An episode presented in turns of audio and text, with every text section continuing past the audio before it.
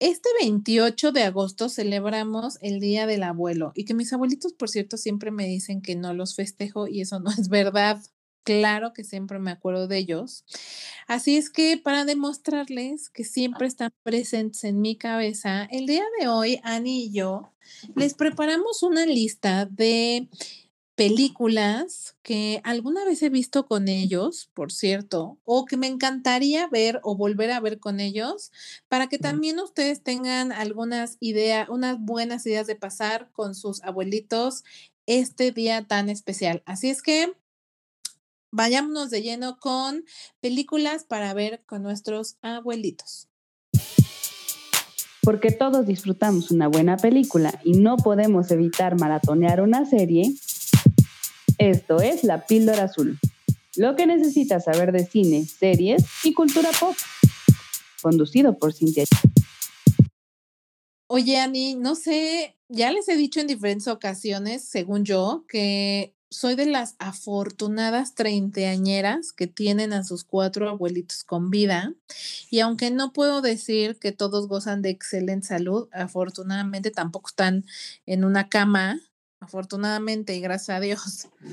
Así es que en verdad me siento muy, muy afortunada de tenerlos a los 4 con vida, y les quiero mandar un beso y un abrazo y decirles que los quiero mucho, que los tengo muy presentes todo el tiempo, aunque no esté todo el tiempo con ustedes, y que es justo porque están siempre presentes que les traemos estas recomendaciones, porque en verdad son películas que vale tanto la pena ver con ellos, Ani. Sí, fíjate que eres afortunadísima porque todavía tienes la suerte de tenerlos a los 4 presentes. Yo ya nada más cuento con mis abuelos maternos, pero pues sí me ha tocado crecer muy, muy cercana a ellos, sobre todo a mi abuela, y mi abuela es mi adoración. Mi abuela es uno de mis motores de vida, entonces si estás escuchando esto, mami, quiero decirte que te amo con toda mi alma. Te adoro hasta el infinito. Gracias por todas tus lecciones. Gracias por hacerme en gran parte la mujer que soy el día de hoy. Este programa es para ti y para todos los abuelos de todos nuestros escuchas. Esperamos que lo disfruten con estas recomendaciones que les tenemos. Y justamente me quiero arrancar con una película que es así profundamente inspiradora para toda nuestra gente que ya está un poquito avanzada en edad. Esta película se llama Antes de Partir.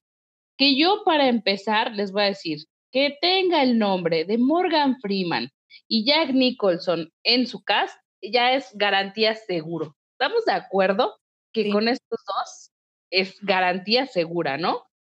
Claro. Y entonces, ¿esta película de qué va? Ni les voy a decir nada porque si no la han visto, por favor, tienen que cerrar este episodio y dirigirse a su televisión y verla. Son 2 enfermos terminales y ellos, entre sus temas de salud, dicen, ¿sabes qué?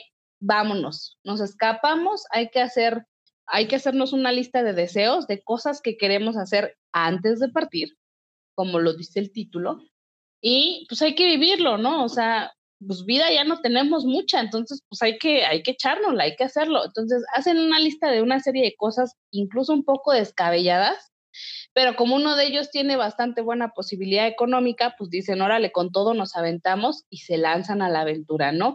Entonces ya ni les voy a dar más detalles, ni les voy a decir más nada, pero justo por ese mensaje tan esperanzador es que me encanta esta recomendación para sus abuelitos. ¿Por qué? Porque muchos de ellos a veces ya se sienten tristones, muchos de ellos ya están ya sin tanto ánimo de ir, de salir a comerse el mundo, piensan como de que, pues ya para qué, pues a mi edad ya no aplica, ¿no? Pues es que yo ya no puedo hacer esas cosas, no, ¿por qué no?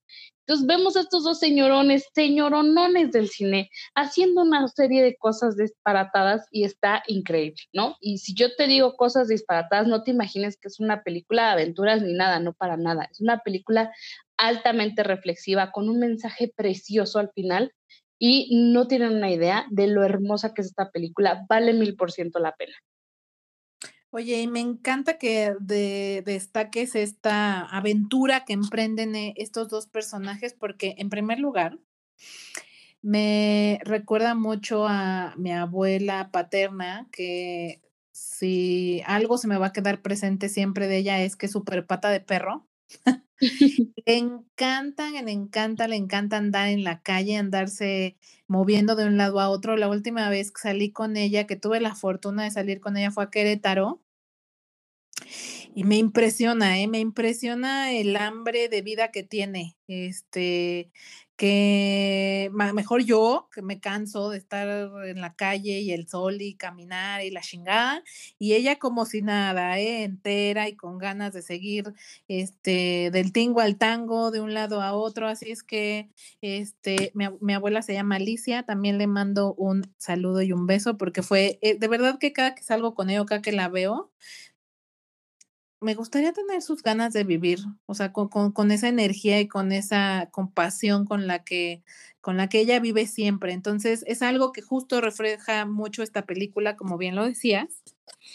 Y la otra, nada más para aquellos que dudan que pueden hacerlo o que dudamos que algún día llegaremos a esa edad y podamos hacerlo. En uno de los viajes grandes que hice a Europa, lo hice con un tour, ¿no? Y les tengo que decir que este tour, que te incluye como el camioncito y te llevan para todos lados, el 70% del tour eran señores de la tercera edad, uruguayos. Era como un grupo de uruguayos que ya estaban jubilados y entonces dijeron, bueno, pues ahora vamos a viajar por el mundo. Entonces se la estaban pasando bomba a bomba. Entonces, claro que hay energía a esa edad para hacer, ir y venir lo que quieran. Sí, oye, está increíble que si ya trabajaste, ya tus años mozos los trabajaste y todo, pues ya en tus años de salida, pues que los disfrutes y los goces, ¿no?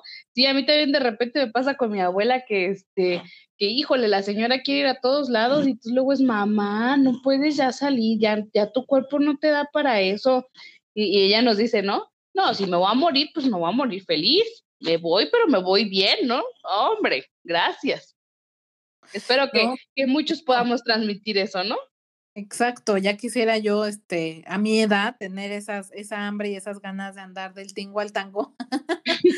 Exacto, pero bueno, cuéntanos tú. Y justamente hablando de viajes, amiga, mi recomendación, que también tiene que ver con un viaje, es el exótico Hotel Marigold, que también es una chulada de película. O sea, si no la han visto, de verdad, les recomiendo mucho que la vean, ya sean de la tercera edad o no, o chavos, inclusive jóvenes, se la recomiendo mucho porque es esta visión de que, bueno, o sea, sí, ya eres adulto, ya eres un adulto de la tercera edad, pero eso no es una limitante en ningún sentido, y esto nos lo demuestra un grupo de británicos de la tercera edad que viaja a la India para vivir su retiro. O sea, decidieron retirarse en una como casa de huéspedes para la tercera edad, que está justo en este Hotel Marigold, pero que curiosamente o lo peculiar de la película es que en la publicidad parecía como un super lugar así de 5 estrellas y super guau, y cuando llegan es un hotel que a duras penas sigue en pie, ¿no? Porque el administrador o el dueño, ¿no? Pues con trabajo lo puede sostener, y justo construyó esta publicidad engañosa para atraer dinero, ¿no? A su hotel. Entonces, aunque al principio, pues el grupo de nuevos inquilinos llega como con cierto recelo y como desconfianza un poco del futuro que les pueda deparar en un lugar así.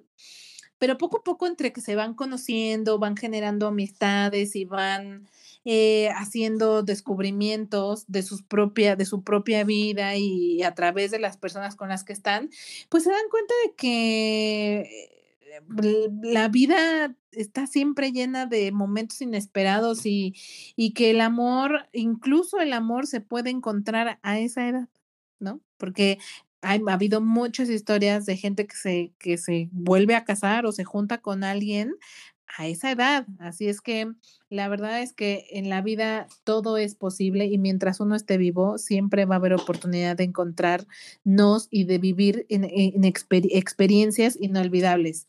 Y quizá lo último que les podría yo contar de esta maravillosa película es que tiene un elenco de primera. El joven, que es el administrador del hotel, es Dev Patel. Este chico que se hizo famoso por Quiero Ser Millonario, que me cae bastante bien porque es como medio torpe. Y respecto a los nuevos inquilinos del Hotel Marigold, tenemos a Judy Dench, a Maggie Smith, a Bill Nighy, entre algunos más que salen en este reparto. Así es que la verdad es que la historia es muy buena, el elenco es muy bueno, las situaciones son... al final es una comedia, o sea, está abordado desde el lado humorístico, tiene momentos muy chuscos, tiene momentos que verdad te hacen reír, así es que créanme, la van a pasar divino y las reflexiones son maravillosas. Sí, fíjate que yo de las lecciones que más me quedo de esa película, que sí, amo por el cast, pero de las reflexiones que más me quedan son como de, pues ya estás aquí, ¿no? O sea, como tú lo dices, pues sí es publicidad engañosa, porque la verdad en el flyer se veía mucho mejor. Y ya llegamos y pues no está así nada que ver. Y aparte estás en otro país, hasta cruzando el otro charco. O sea, no. O sea, pésimo, ¿no? Y la circunstancia puede no ser siempre la mejor. Las cosas no pudieron haber salido como tú querías, pero ya estás ahí. O sea, ya estás en el baile, pues hay que bailar. Entonces, el hecho de adaptarte, a mí me queda esa lección. Ya estás acá, vive, go with the flow, déjalo fluir y pues aviéntate, ¿no? Me encanta. Totalmente, estoy de acuerdo contigo. Ok, pues entonces pasemos a nuestra próxima recomendación, que esta yo creo que es una favorita de, o sea, es que yo creo que sí. Sí, si tú eres latino, si tú eres mexicano en específicamente, o sea, seguro que debes de amar Coco. Dios mío, qué belleza de película, no, qué bonito. Sí, ajá. O sea, no que te interrumpa, pero, o sea, no puedo con mamá Coco, o sea, te juro que al final lloro, o sea, lloro. Cuando está cantando el nieto con ella, ya no puedo más. O sea, y me suelto a llorar horrible. Te voy a decir que yo creo que si no lloras en esa escena es que no eres humano, no tienes corazón o algo. ¿Quién te hizo tanto daño? O sea, es que no conozco a nadie que no llore en esa escena cuando Miguel le está cantando a la señora Coco, ¿no? Es una cosa bellísima, bellísima, ¿verdad? Pero aparte, les voy a decir o sea, les voy a hacer otro comentario. De nuevo, yo insisto muchísimo siempre en el cast. El cast está, pero impresionante. Y no solo el cast que hace el doblaje, tanto en inglés como en español, también las personas que participan para el soundtrack está, o sea, pero es que es una cosa chonchísima, súper bárbara, y me parece que es un homenaje precioso de Disney hacia la cultura mexicana, ¿no? Porque aquí nos estamos agarrando de la tradición del Día de Muertos, pero sí se retrata padrísimo toda esta esencia de México que se vive. Tú vas a un pueblo y así es el pueblo, así se vive, así se vibra todo, todas las cosas, ¿no? De verdad que lo retrataron súper bien, se tomaron su tiempo para venir a investigar, estuvieron en Michoacán, viviendo las tradiciones, las costumbres, las señoras, ¿no? Con sus mandiles y las piñatas y la chancla y la comida. Bueno, es que tiene todo lo retratan perfecto. Entonces, me fascina que nosotras siendo tan niñas, tan fans de Disney, que podamos ver retratado de una manera tan preciosa nuestro país con tantas personalidades, para mí es simplemente mágico. Sí, estoy totalmente de acuerdo. No hay nada malo que decir de esta película. O sea, en verdad es una joya. O sea, es maravillosa. Y la verdad es que si quieren ver algo con sus abuelitos, esta es creo de todas las opciones la mejor, o sea, la imperdible, la de antes que cualquier otra tienen que poner esta, porque en verdad es una lindura y tiene razón, creo que tanto el doblaje como la música es muy, muy bonita y sí es un gran homenaje a nuestra cultura. Ahí súper bien por Disney y Pixar. Pixar, ¿no? Sí, pero aparte está cañoncísima, porque, por ejemplo, como Ernesto de la Cruz En la versión latina la hace Marco Antonio Solís, pues digo, desde ahí ya tenemos su voz, ¿no? Y luego está, por ejemplo, también Angélica Vale, que es a quien hace a Mamá Imelda, que también canta. En el soundtrack tenemos a Bronco. O sea, está bastante, bastante grueso, bastante completo, se siente muy bien. Incluso escuchar a Gael García cantando es bastante curioso, pero igual es bonito, ¿no? Y por supuesto que la canción de Recuérdame de Carlitos Rivera es, ay, te mueve, sí te mueve, ¿no? Y todo, Dios mío, es que es Carlitos, o sea, ¿quién no ama a Carlitos Rivera? Por Dios. Claro, y luego cantándote así, ¿no? Recuérdame, imagínate que te la cante al oído, Dios mío. Totalmente de acuerdo, totalmente de acuerdo. O sea, oye, ay, perdóname. Gran, gran película y una gran historia. A mí me pareció divina y como con un giro inesperado, ¿no? Porque no pensabas que la abuela Coco tuviera, o sea, como que no entendíamos por qué se llamaba Coco, ¿no? La película. Ajá. Muy adentrada la historia y es cuando dices, claro, todo es por Coco. Ya, por eso, ella era Coco, sí, porque se confunden, ¿no? Piensan que la abuelita, la que sí se mueve, piensa que ella es Coco, ¿no? Pero no, realmente es la bisabuela. La bisabuela, y que ella es el punto medular y central de todo lo que estamos viendo y está sucediendo, así es que la verdad exacto. Es muy, muy bonito, es muy, muy tierno, es una historia dulce. Y que te quiero resaltar también, no sé si piensas como yo, amiga, la interpretación que tienen en los Óscares del 2018 con esta canción de Recuérdame, Remember Me, me pareció preciosa, de verdad me pareció de las mejores interpretaciones, porque no nada más es que sea mexicana, ¿no? O sea, no nada más que estaba ahí, o sea, por ejemplo, Natalia, que dices, ay, mira la Natalia ahí codeándose con todos, sino que aparte... Ese despegue de color, ese folclore que solo nosotros los mexicanos tenemos, de verdad me parece de las mejores interpretaciones de canción en la premiación de los Óscares. No sé tú cómo lo sientas, amiga. Sí, totalmente de acuerdo. O sea, creo que es una gran canción y creo que en esa ocasión la interpretaron de una manera maravillosa. Me parece muy atinado tu comentario porque valía la pena destacarlo. La verdad es que les decíamos, no hay nada malo que decir más que agarren sus palomitas, agarren a su abuelito y pónganles Coco otra vez. Yo me imagino que ya la gran mayoría le pusieron Coco a sus abuelos. Obviamente yo le puse Coco a mi abuela, la cual, por cierto, no se ha de acordar mucho en este momento. Así es que voy a procurar volverla a ver con ella. Y lleven sus pañuelos desechables, eso sí. Ah, sí, entonces, sin duda.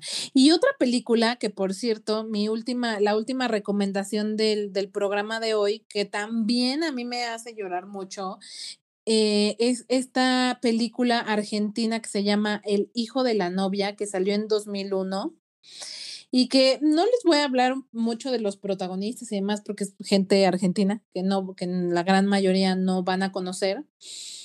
Pero lo que sí me quisiera detener es un poco en la historia, porque es una joya del cine latinoamericano o iberoamericano. La historia nos habla sobre Rafael Belvedere, que es una persona que está alrededor de sus 40 años, que heredó el restaurante de su padre, el cual ya es muchísimo más adulto y está jubilado. Y bueno, él que está divorciado y que tiene una hija y debe de ver por su papá y demás, se ve en esta situación en el que su mamá tiene Alzheimer y vive en un asilo. Así es que el papá todos los días, el abuelito, digamos, va a verla, ¿no? Todo el tiempo. Entonces, un día... en un momento muy inesperado, el papá le dice a Rafael que quiere casarse con su esposa, con la mamá, porque nunca se casaron,